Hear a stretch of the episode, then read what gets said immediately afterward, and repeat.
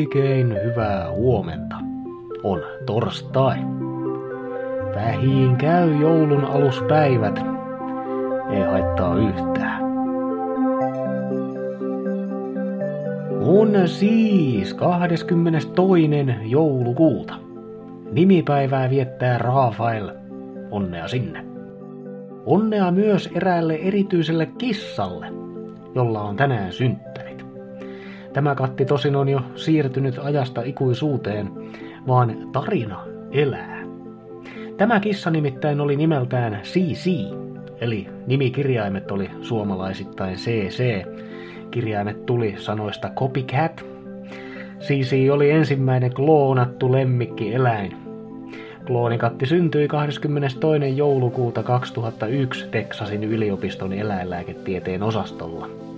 Elämänsä Siisi vietti kuitenkin ihan tavallisena kissana erään kloonausprojektiin osallistuneen tohtorin kotona. Onnea tiede, onnea Siisi. Säästä lyhyesti. Helsinki, sataa vettä, plus kolme. Kuopio, sataa lunta ja räntää, plus yksi. Tampere, sataa lunta ja räntää, plus yksi.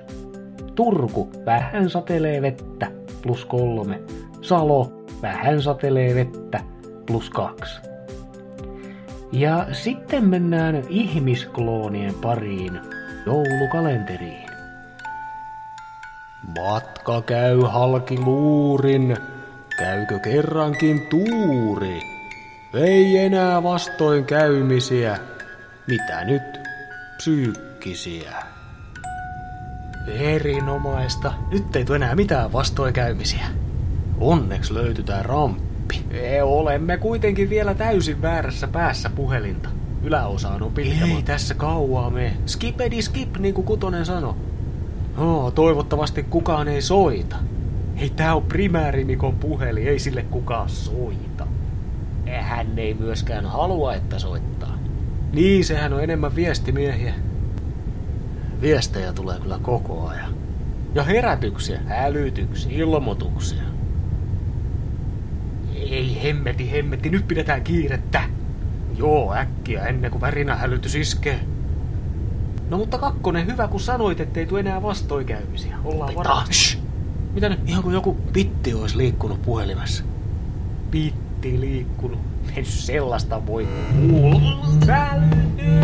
Kalenteri muistutus, ei herätys. Ei koittakaa poukkoilla eteenpäin. Seiska voi aloittaa koska taas. Poukkoillen kohti maalia. Virtaa pitää haalia.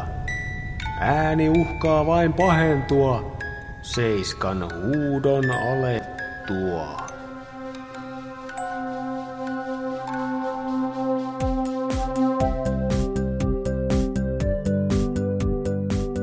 Sellaista. Kiva kun olit mukana. Muista, että perimä ei yksin määrää persoonaa. Ympäristöllä on vähintään yhtä suuri vaikutus siihen, kuka millainenkin on. Minä olen juuri tällainen Mikko ja toivotan täyttymyksellistä torstaita. Just sulle.